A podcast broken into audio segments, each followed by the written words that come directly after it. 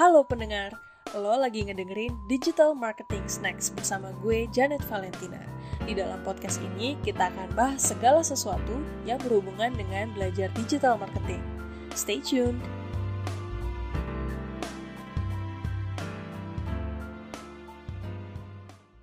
Sebuah strategi digital marketing yang efektif hampir nggak pernah bergantung pada satu jenis taktik aja. Seorang digital marketer yang handal biasanya paham dengan baik apa media digital marketing yang tepat untuk memasarkan produk, jasa, atau ide kepada target audiensnya. Karena itu, pada Snack of the Day kali ini, gue akan bahas berbagai macam media yang digunakan pada digital marketing. Biasanya, media ini dikategorikan menjadi tiga, yaitu paid, owned, dan earned media. Gue akan membahas sebenarnya paid, owned, dan earned media itu apa sih dan gimana sih perannya di dalam digital marketing. Gue yakin sebenarnya lo udah cukup familiar dengan berbagai macam media marketing di dalam kehidupan lo sehari-hari. Terutama kalau lo pakai smartphone atau tablet atau laptop setiap hari, lo pasti pernah menemukan berbagai macam media marketing yang gue akan bahas hari ini kita bikin skenario ya. Misalnya lo bangun tidur, biasanya mungkin cek HP ya kan? Dan lo buka sosmed, misalnya Instagram. Pertama, lo swipe berbagai stories teman-teman lo, terus lo swipe, swipe, eh tiba-tiba ada iklan. Iklannya adalah iklan online shop yang isinya jualan macam-macam produk gitu ya, misalnya baju yang kemarin ini lo baru-baru aja lihat. Terus lo swipe lagi ke beberapa story selanjutnya dan lo menemukan ternyata ada temen lo yang buka catering di masa COVID-19 ini dan dia lagi promosiin masakan-masakannya.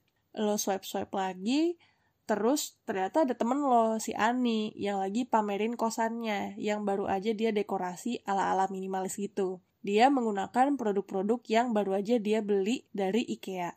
Sebenarnya dari kegiatan lo lihat-lihat IG stories, 5 menit aja, lo udah menemukan paid, own, dan earned media. Sekarang lo bisa tebak nggak dari skenario tadi, mana yang termasuk paid, owned, dan earned media?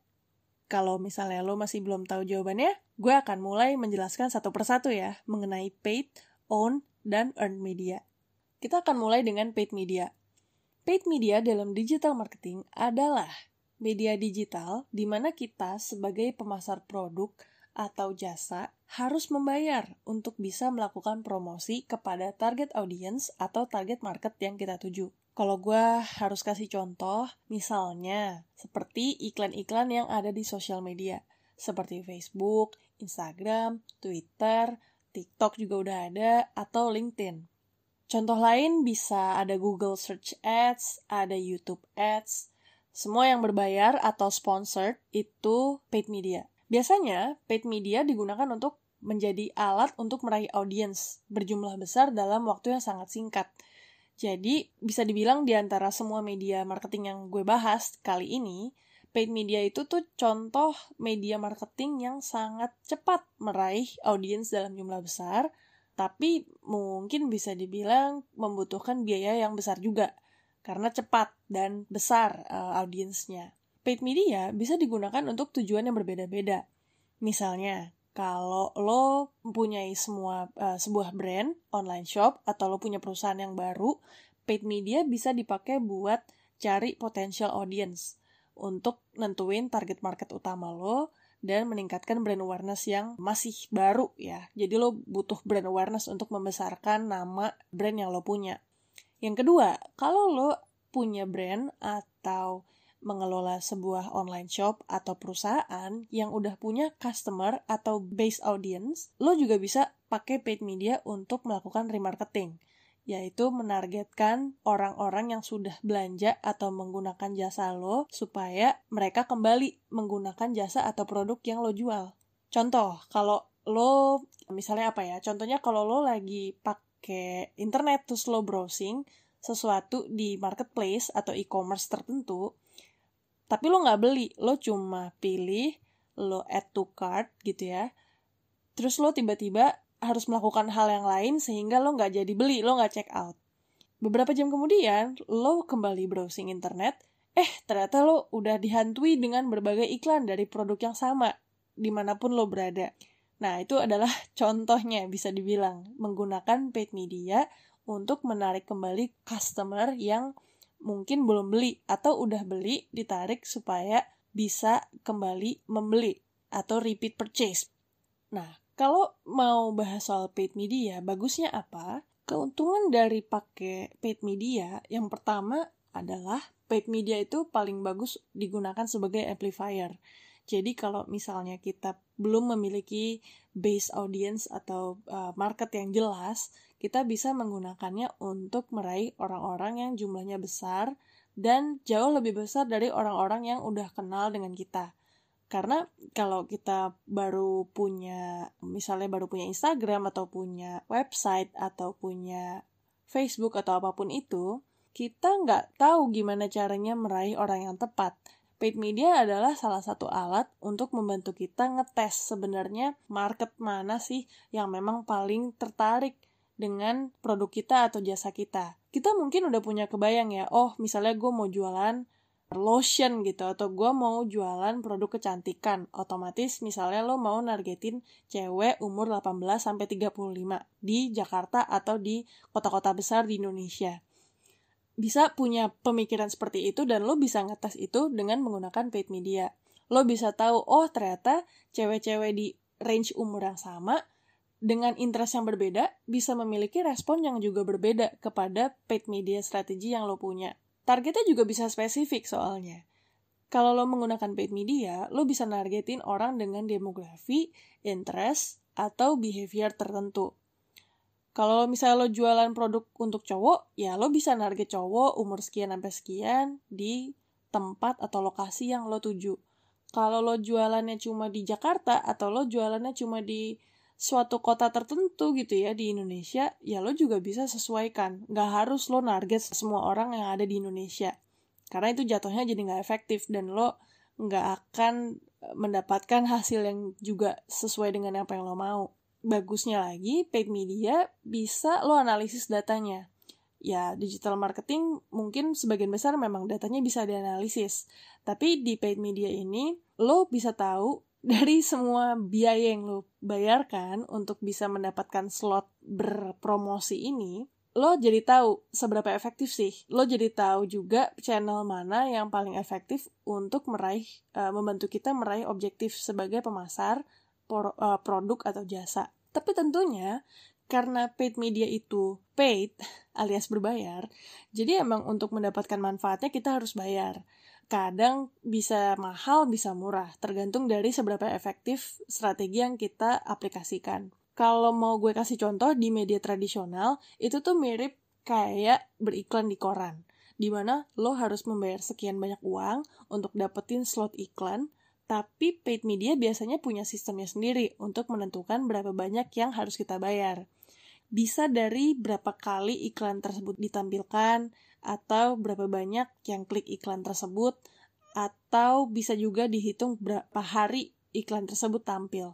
Jadi cara lo membayar dan seberapa berapa dan bagaimana sistemnya iklan tersebut dibayar atau paid media itu berbayar biasanya ada beberapa sistem yang berbeda. Nah, yang harus diketahui adalah paid media itu sebagian besar sifatnya high maintenance. Jadi lo harus memonitor secara reguler, terutama kalau lo benar-benar mau memperhatikan uh, cost yang lo keluarkan. Sifatnya soalnya sangat dinamis, jadi berapa yang lo spend itu sifatnya sangat real time. Bukan kayak lo bayar jebret di depan, terus lo tahu oh ya udah emang spendnya segini dan uh, yang lo hasilkan dari paid media tersebut sekian gitu. Sifatnya sangat dinamis dan biasanya perlu optimasi supaya hasilnya juga sesuai dengan apa yang kita harapkan. Kalau gue mau kasih contoh penggunaan paid media yang efektif di industri, gue akan menyarankan kalian untuk ngeliat contoh-contoh dari e-commerce e-commerce besar di Indonesia. Lo udah tau lah ya e-commerce yang besar di Indonesia tuh apa. Kenapa menurut gue efektif? Karena pertama, mereka sangat memerhatikan consumer journey, yaitu perjalanan orang yang belum pernah tahu soal produk tertentu, dari mulai mereka baru mulai aware, oh, oh ada produk ini, sampai mereka benar-benar beli di e-commerce websitenya tersebut. Mereka merhatiin tuh berapa orang yang lihat, berapa orang yang cuma add to cart tapi nggak beli, berapa orang yang cuma lihat-lihat doang di produknya, dan mereka benar-benar membuat strateginya gimana caranya nih supaya orang yang cuma lihat-lihat doang akhirnya beli. Kalau udah beli, gimana caranya mereka beli lagi? Gimana caranya mereka beli produk lain yang berhubungan dengan produk yang mereka sudah beli misalnya. Jadi lo perhatikanlah kalau misalnya lo pernah browsing-browsing di e-commerce uh, besar di Indonesia, lo akan menyadari betapa mereka runut menjalankan strategi paid media mereka. Pasti lo pernah kan dikejar-kejar sama iklan dari produk-produk yang lo lihat misalnya, itu lagi, itu lagi. Tapi pada akhirnya lo kepikiran juga, wah gue apa gue beli ya nih barang-barang kayak gini. Ya ini pengalaman pribadi gue juga sih itu bisa dibilang cukup efektif, mungkin agak annoying at times, tapi mereka cukup konsisten dan persisten dalam mempromosikannya menggunakan paid media. Yang kedua, lo bisa cek juga online shop deh. Kalau misalnya lo lagi buka Instagram, terus lo klik salah satu iklan aja.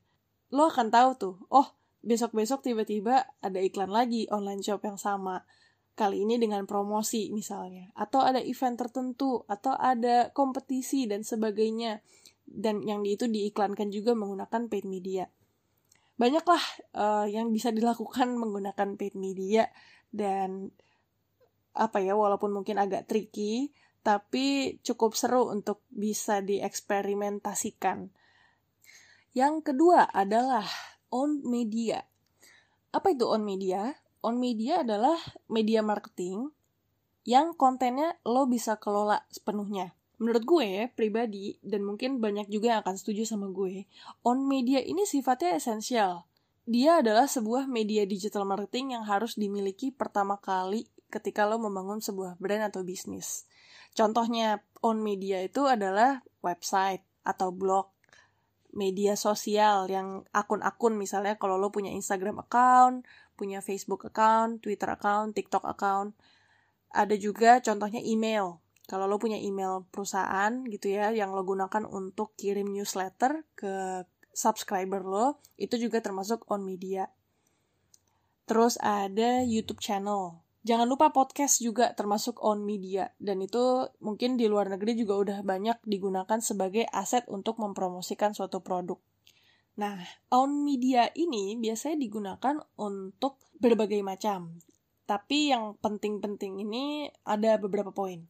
Pertama, on media bisa bantu lo untuk membangun presence dari sebuah brand atau perusahaan atau kalau lo punya personal brand lo sendiri. Karena kalau lo ya nggak usah jauh-jauh. Kalau misalnya kita pengen tahu sebuah produk, atau sebuah brand tertentu, pasti kita akan carikan mana sih ada Instagramnya nggak, atau ada websitenya nggak, ada emailnya nggak. Nah, presence itu sekarang di era digital ini sangat dibutuhkan dan juga menjadi apa ya memberikan validasi bahwa memang brand ini tuh legit gitu.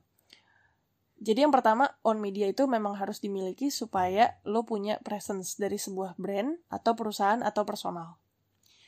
Yang kedua, on media adalah tempat lo menyampaikan dan menunjukkan siapa lo. Kalau lo online shop, on media adalah tempat lo men menyampaikan produk yang lo jual, promosi-promosi yang lo punya, atau aktivitas yang lo punya, yang lo lakukan. Jadi, kalau tergantung siapa lo. Kalau lo punya online shop ya itu yang lo tunjukkan. Kalau lo punya personal brand misalnya lo bahas soal lifestyle yang lo tunjukkan adalah lifestyle lo gimana gimana lo berkomunikasi dengan orang lain dan sebagainya kalau lo e-commerce misalnya lo juga akan melihat memperlihatkan fitur-fitur yang lo punya produk yang lo punya pokoknya all about you is in on media yang ketiga On media adalah tempat lo menawarkan value kepada potential customer dan customer yang udah ada. Dan on media juga meningkatkan engagement lo sehingga hubungan lo dengan customer bisa berkembang dan dapat lo jaga juga dengan baik. Kebayang nggak kalau misalnya ada customer atau calon customer yang nanya-nanya di Instagram atau di Twitter gitu misalnya, tapi lo nggak jawab, jadi lo cuma kayak ya udah bikin website atau bikin Twitter, tapi terus ya udah lo nggak ya nggak lo maintain. Lo cuma yang penting ada aja. Itu juga nggak bagus ya. Jadi nggak cuma soal presence tapi juga engagement. Lo membangun hubungan dengan baik dengan customer lo lo punya sebuah karakter dari brand atau produk yang lo punya dan lo menyampaikan itu dengan baik lo mengomunikasikan itu kepada calon customer dan customer lo yang sudah ada apa keuntungan dari memiliki on media yang pertama lo punya 100% kontrol terhadap konten yang lo distribusikan. Yang kedua, itu nggak berbayar, alias gratis buat menggunakan media itu. Tapi yang lo harus perhatikan adalah supaya lo bisa memanfaatkan on media lo secara optimal, on media yang penggunaan efektif harus punya strategi yang baik dalam membuat dan mendistribusikan konten. Jadi kalau lo mau contohnya mau mengedukasi konsumen, lo mau berpromosi, lo mau memiliki sebuah aktivitas atau event dan lain-lain, memang harus dibuat strateginya. Keba nggak kebayangan kalau misalnya lo punya Instagram isinya promosi semua atau misalnya isinya cuma produk semua jadi kayak orang nggak begitu bisa engage dengan konten-konten yang lo punya selanjutnya pengelolaan on media juga punya kebutuhan yang beda-beda misalnya kalau lo punya sosmed Instagram dan Instagram itu biasanya sangat memerhatikan visual. Kecuali lo akun-akun sheet posting atau meme-meme gitu ya, itu ya terserah gitu. Tapi kalau lo jualan, contohnya lo punya produk line baju hamil contohnya. Lo menarget ibu-ibu muda katoran sedang hamil, otomatis lo mesti memiliki kemampuan untuk membuat konten dengan visual yang bagus dan menarik untuk target tersebut. Apakah lo butuh fotografi produk atau graphic designer kah? Itu harus dipikirkan. Yang kedua adalah lo juga mesti memikirkan engagement.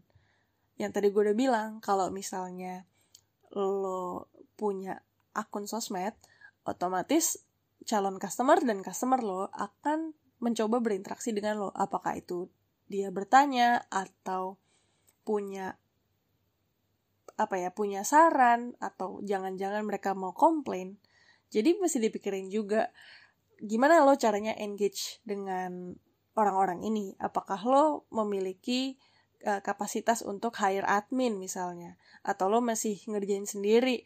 Bahasa dan gimana gaya komunikasi lo kepada uh, customer-customer yang lo punya? Kalau lo punya website, tentunya ada biaya-biaya lain juga, kayak biaya hosting contohnya, atau biaya desain uh, untuk logo dan sebagainya. Jadi, ya itu ada memang gratis on media setelah lo miliki, tapi lo harus bisa maintain dan untuk memaintain tersebut tentunya mungkin butuh biaya ke depannya. Tergantung dari skala dari bisnis atau brand yang lo punya dan juga kebutuhan-kebutuhan yang esensial untuk uh, sesuai dengan tujuan yang lo punya saat itu. Selanjutnya adalah karena organik on media bisa meraih audiens secara bertahap dan biasanya butuh waktu dibandingkan dengan paid media misalnya. Jadi memang untuk bisa mengembangkan website lo atau agar agar visitornya bisa lebih banyak atau sosial media lo biar banyak followernya contohnya atau engagementnya tinggi itu membutuhkan waktu dan kesabaran dan juga kombinasi dengan media-media lain juga agar bisa berkembang. Jadi bersabarlah kalau misalnya lo punya own media, memilih untuk menggunakan ini sebagai media promosi lo, bersabarlah dan terus berusaha menggunakan media-media lain juga untuk membantu berkembangnya own media ini. Gue akan memberikan contoh penggunaan own media yang efektif di industri kalau favorit gue karena gue main Twitter gue mau memberikan contoh dari Twitter ya itu ada Netflix ID sama Grab ID kenapa gue suka banget karena mereka pinter banget bikin engagement mereka tahu gimana caranya nyelip di conversation yang lagi ngehits atau ngetrend di dunia Twitter dan mereka mengubah itu menjadi sebuah konten ala mereka yang juga mempromosikan produk mereka tapi alus gitu. Jadi mereka nggak hard selling, mereka jualan tapi alus. Contohnya kalau Netflix misalnya lagi ngomongin meme apa gitu, terus nanti mereka tiba-tiba menghubungkan itu dengan film-film atau seri-series yang mereka punya. Itu keren banget menurut gue dan itu apa ya? Menurut gue so far kalau lo lihat di Twitter, Netflix ID itu punya kemampuan untuk menarik engagement yang super engaging. Yang kedua itu Grab ID. Grab ID itu sangat menarik gimana caranya mereka melakukan responsive marketing Responsive marketing itu artinya adalah mirip-mirip sama Netflix tadi, lo melihat tren apa yang sedang terjadi, kemudian lo mengubahnya menjadi konten marketing dari apa yang lo punya. Contohnya misalnya ada orang yang pernah nge-tweet soal, eh tolong dong editin foto gue supaya jadi bagus. Terus habis itu Grab ini adminnya Grab gitu ya, tentunya bersama graphic desainernya Grab pasti ya. Itu mengubah si foto si mbaknya atau masnya yang minta diedit itu menjadi editan ala kayak dia kayak pakai kostum kayak ko kostum grab driver gitu kalau nggak salah saya ingat gue jadi itu apa ya itu lucu banget terus viral banyak yang retweet banyak yang nge like terus banyak juga yang muji bahwa grab itu kreatif banget dalam bikin konten sosial media jadi mereka punya karakter yang khas, mereka juga bisa membuat konten yang responsif dan juga relatable dan relevan sehingga mereka juga berkembang. Karena orang-orang banyak yang suka sama mereka dan nggak menganggap konten uh, yang mereka punya atau akun yang mereka punya itu sebagai akun perusahaan. Mereka merasa oh ada karakternya nih dan gue suka sama banyolan-banyolannya mereka. Tapi gue juga akhirnya itu membuat gue juga suka sama produk-produk mereka. Jadi itu contohnya ya dari sisi engagement. Kalau dari sisi konten gue suka banget sama podcaster yang udah uh, cukup cukup senior menurut gue. Ini ada namanya Felixandro Ruby.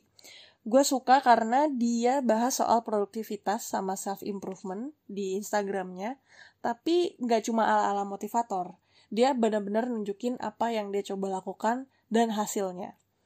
Jadi lo bisa coba ke Instagram dia dan lo lihat kalau lo memang suka eh, hal-hal uh, yang berhubungan dengan produktivitas dan self improvement. Kalau dari luar negeri, gue suka sama Humans of New York di Instagram. Jadi itu cerita hidup New Yorkers atau orang-orang yang tinggal di New York dari berbagai latar belakang. Banyak banget cerita kehidupan yang bisa gue pelajari hanya dengan melihat berbagai foto yang dipost sama pengelola Humans of New York ini dan juga cerita dari di yang ada di caption-caption di Instagramnya. Gitu. Itu jadi meng-highlight konten dan engagement dari penggunaan on media yang efektif di industri. Gue akan lanjut ke selanjutnya yaitu earned media. Apa itu earned media? Earned media adalah media marketing yang dibuat oleh pihak ketiga. Bisa juga disebut sebagai publisitas yang sifatnya gratis. Earned media itu adalah kalau gue bayangkan gitu ya sebagai digital marketer bisa dibilang adalah hasil dari effort yang kita sudah lakukan menggunakan jenis media lainnya, yaitu paid dan own media. Nah, kalau gue mau kasih contoh earn media itu seperti apa, kita bisa lihat dari eh, contoh-contoh uh, yang kita lihat sehari-hari aja. Kalau misalnya contohnya lo abis makan di sebuah restoran, terus lo suka sama restoran itu, kemudian lo menuliskan review di blog pribadi lo atau lo nge-share di uh, media sosial itu termasuk contoh dari earn media yang sudah didapatkan oleh si restoran tersebut. Nah, selain itu ada juga yang namanya word of mouth. Pernah kan kita minta rekomendasi pas mau beli sesuatu dari teman atau keluarga kayak wah gue nggak tahu nih mau beli apa brand apa ya sebaiknya kalau gue mau beli produk ini gitu contohnya. Atau sebaliknya mungkin kita suka ngasih rekomendasi ke teman-teman atau keluarga kita. Nah, word of mouth ini juga termasuk earn media. Jadi dua contoh itu ya, review sama word of mouth. Earn media itu juga merupakan hasil dari publisitas yang dilakukan oleh tim lain selain digital marketing. Jadi kalau ada tim public relations yang melakukan kegiatan seperti press release, launching event, press conference, itu juga akan secara otomatis mendorong adanya earn media yang dihasilkan. Dan mereka memang tugasnya untuk uh, ngerjain itu. Nah, digital marketer juga secara nggak langsung mendorong terjadinya earn media ini. Dibanding dua tipe media marketing lainnya, earn media nggak bisa secara langsung dikendalikan karena bukan kita yang buat, orang lain yang buat kan. Tapi brand-brand bisa memonitor berapa banyak earn media yang diperoleh menggunakan tools banyak tools yang bisa kita gunakan untuk memonitor orang lain tuh lagi ngomongin apa sih sentimennya uh, terhadap brand atau produk kita. Dan lalu mungkin lo bertanya-tanya gitu, seperti apa toolsnya? Uh, ada yang disebut dengan social media monitoring tools atau social listening tools. Dan ini sering banget digunakan oleh tim marketing untuk mengetahui netizen tuh ngomongin apa aja soal produk dan brand jasa kita. Kemudian mungkin lo mikir lagi, terus gimana dong yang bisa dilakukan untuk bisa menghasilkan earn media? Gimana caranya supaya lebih banyak orang membicarakan produk dan jasa kita secara positif? Nah, ada beberapa langkah yang bisa kita lakukan. Pertama, manfaatkan on media yang kamu miliki untuk membuat konten yang worth untuk di-share. Tentunya lo harus tahu dulu apa yang menarik untuk di-share oleh target audience lo apakah konten-konten yang lucu kah? Atau inspiratif? Atau fungsional? Atau apalagi kira-kira? Dan lo juga harus menyesuaikan dengan platform sosial medianya. Kalau lo ngomong shareable content biasanya kan di media sosial kan? Misalnya kalau di Instagram lo bisa bikin template yang lo tahu kan yang di Instagram Stories template terus lo isi yang zodiak ke atau yang kayak bingo misalnya. Nah itu tuh contoh shareable content yang biasa dibuat oleh brand supaya ketika orang nge-share template tersebut akan ada tuh tulisannya brand di bawahnya. Misalnya dibuat templatenya oleh siapa. Nah itu salah satu upaya untuk meningkatkan earn media. Atau misalnya lo bikin filter bisa juga. Beda juga dengan Twitter. Misalnya kalau lo nge-share produk tertentu atau jasa tertentu lo di Twitter, tapi ingin supaya banyak di-retweet sama orang, mungkin kontennya tentunya akan berbeda dengan Instagram. Apakah lebih ke yang arahnya lucu atau satir, itu lo bisa tentukan sendiri. Dan terakhir mungkin TikTok contohnya. Kalau lo, uh, gue melihat makin banyak brand yang ikut memiliki akun di TikTok dan mereka memiliki uh, activation dan event-event mereka sendiri. Tujuannya adalah supaya semakin banyak orang yang ngerti uh, produknya dan juga ingin berkompetisi, ingin coba untuk nge-share dance-dance tertentu sesuai dengan template yang udah dilakukan oleh si brand ini. Yang kedua, yang kedua adalah lo harus menginvestasikan waktu untuk engage dengan audience lo menggunakan sosial media. Caranya, lo bisa memulai dengan suat, memulai suatu topik, terus lo tanya ke audiens lo. Bisa lo bikin polling atau say thanks ke customer yang udah pakai produk atau jasa yang lo tawarkan. Jadi lo harus kreatif-kreatif dalam berinteraksi dengan target audiens lo menggunakan fitur-fitur yang ada di on media yang lo miliki, baik itu website maupun itu email newsletter atau social media. Yang ketiga, buatlah customer lo sangat happy. Gue sering banget lihat teman-teman gue ngasih testimoni positif soal produk yang mereka beli karena berbagai hal yang bikin mereka happy. Dari hal terkecil apa pun.